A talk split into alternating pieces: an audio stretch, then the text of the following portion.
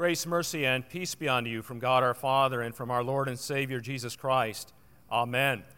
The Word of God which engages us is verses twenty-four and twenty-five of Romans chapter eight, our epistle lesson, where Paul writes, "For in this hope we were saved. Now hope that is seen is not hope. For who hopes for what he sees? But if we hope for what we do not see, we wait for it with patience." Thus far the text. Dear friends in Christ, in almost every sporting event, there's this gap of time between the winning of the victory and the actual awarding of the trophy. The victory's already been won, and there's no doubt who won, but there's that interval of time before the trophy is actually awarded. For example, today, whether it's Jordan Spieth or someone else who's going to win the British Open, there's going to probably be at least a half an hour between the time they sink their last putt and they're actually awarded that special cup. Or last week, Roger Federer, who won the Wimbledon championship on the men's side, waited at least fifteen or twenty minutes before he was handed the Wimbledon trophy at center court. Or when a hockey team wins the Stanley Cup, they first have to line up and shake all the hands of all the other players and coaches on the other team. Then they roll a carpet out onto the ice, and then finally, the commissioner of the N H L gives them the Stanley Cup. Whatever the sport, it seems like there's that interval of time between the winning of the championship and the actual granting of the trophy. Well, in a way, that's a good picture for us of our Christian lives here and now at this point. The victory has already been won, and there's no doubt who the victor is, but in a sense, there's still that trophy that is yet to be awarded. Paul writes in our text, we have been saved. Notice we don't do the saving, we have been saved. And here, no doubt, Paul is referencing everything that Jesus did on our behalf. His voluntarily, willingly going to the cross for us, enduring there every ounce of God's wrath at our sin in our place.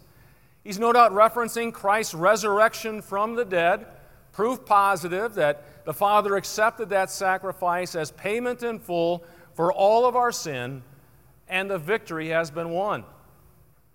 And unlike the British Open, unlike Wimbledon, and unlike the Stanley Cup, Christ's victory is our victory. It would be like the winner of the British Open coming up and giving us the Clarion Jug. Or it would be like Roger Federer coming up and giving us a Wimbledon trophy. Or it would be like the hockey team that wins the Stanley Cup coming up and giving us the Stanley Cup, even though we didn't compete at all. Much worse than we didn't compete, spiritually speaking, is the fact that our original sin, that sinful condition in which we are conceived and born, made it impossible for us even to compete, even if we wanted to compete. And then our daily sins of thought, word, and deed are like lead weights that weight us down. We couldn't compete even if we wanted to, but Christ competed for us. He played in our place, so to speak. He won the victory and simply gives it to us now. And so that victory is ours over sin, death, and the grave. That's what Paul talks about in our text when he says, "In this hope we were saved." In this case, hope is the opposite of despair. It's the eager anticipation of something better for us to come and for our loved ones to come. And Paul describes that something better when he says, "the glory yet to be revealed." Now, in one sense, all of this is ours right now as we sit or stand here. It is all our possession right now. The victory has been won. It has been given to us. In fact, Paul starts Romans chapter eight by saying, "There is now, therefore, no condemnation for those who are in Christ Jesus." Or Jesus says, "He who has the Son," present tense, has eternal life. It's ours right now. And that's our identity right now as saved people of God by His grace through faith in Jesus Christ. But there is another sense in which the final trophy hasn't yet been given to us. That final trophy, the crown of life. In Revelation two, verse ten, which was my confirmation verse, maybe it was yours as well, God promises, remain faithful unto death, and I will give you the crown of life. That's what Paul refers to in our text when he talks about the hope that we do not see yet. It's that crown of life, and we eagerly anticipate it as something much better for us and for our loved ones as well. And so we wait for that crown of life as people of hope. People who have that eager anticipation for something better yet to come. People of hope even in the midst of problems and cares and concerns in this world. Paul begins our epistle lesson by saying, I consider the sufferings of this world not worth comparing with the glory yet to be revealed. It's as if Paul has a balance scale here, and he puts all the sufferings of this world on one side, and that side goes down. For Paul, that suffering would include his thorn in the flesh. We don't know what it was exactly, but some type of physical ailment that he talks about in Second Corinthians. Three times, he says, he asked the Lord to remove it, and three times the Lord's answer was no, my grace is sufficient for you.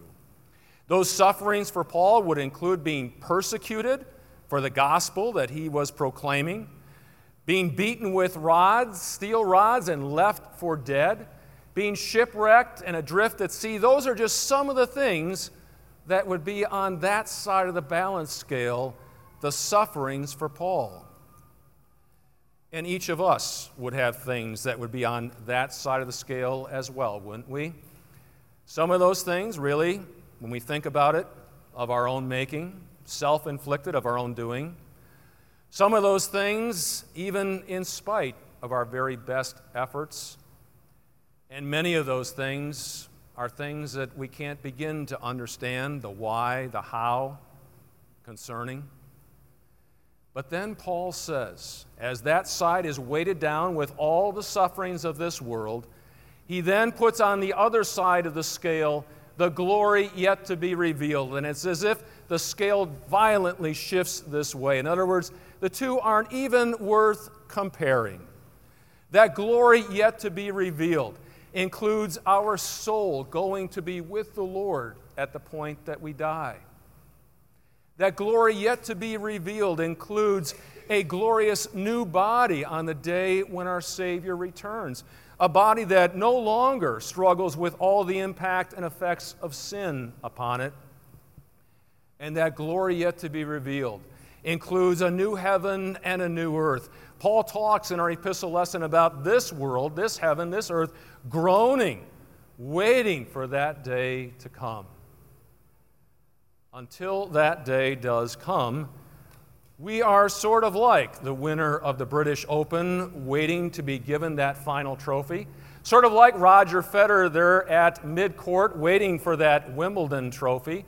Sort of like the winners of the Stanley Cup waiting for that trophy to be given to us finally in the end. And Paul says, we wait for it with patience. Might say easy for Paul to say, not so easy for us. But we wait for it with patience as people of hope, people who have an eager expectation for something better, even better in the future, because God has promised it to us. Until that day, when we receive that crown of glory, may God fill us, first of all, with faith. Faith which is defined in Hebrews eleven, verse one, as the assurance of things hoped for and the conviction of things not seen. May God fill us with love for one another as brothers and sisters in Christ, but especially also for those who do not yet know Jesus Christ as their Savior. And may God fill us with hope, that eager expectation of something better for us and for our loved ones in the future, and help us to spread that hope with everyone whom we encounter. For we are a people of hope. Amen.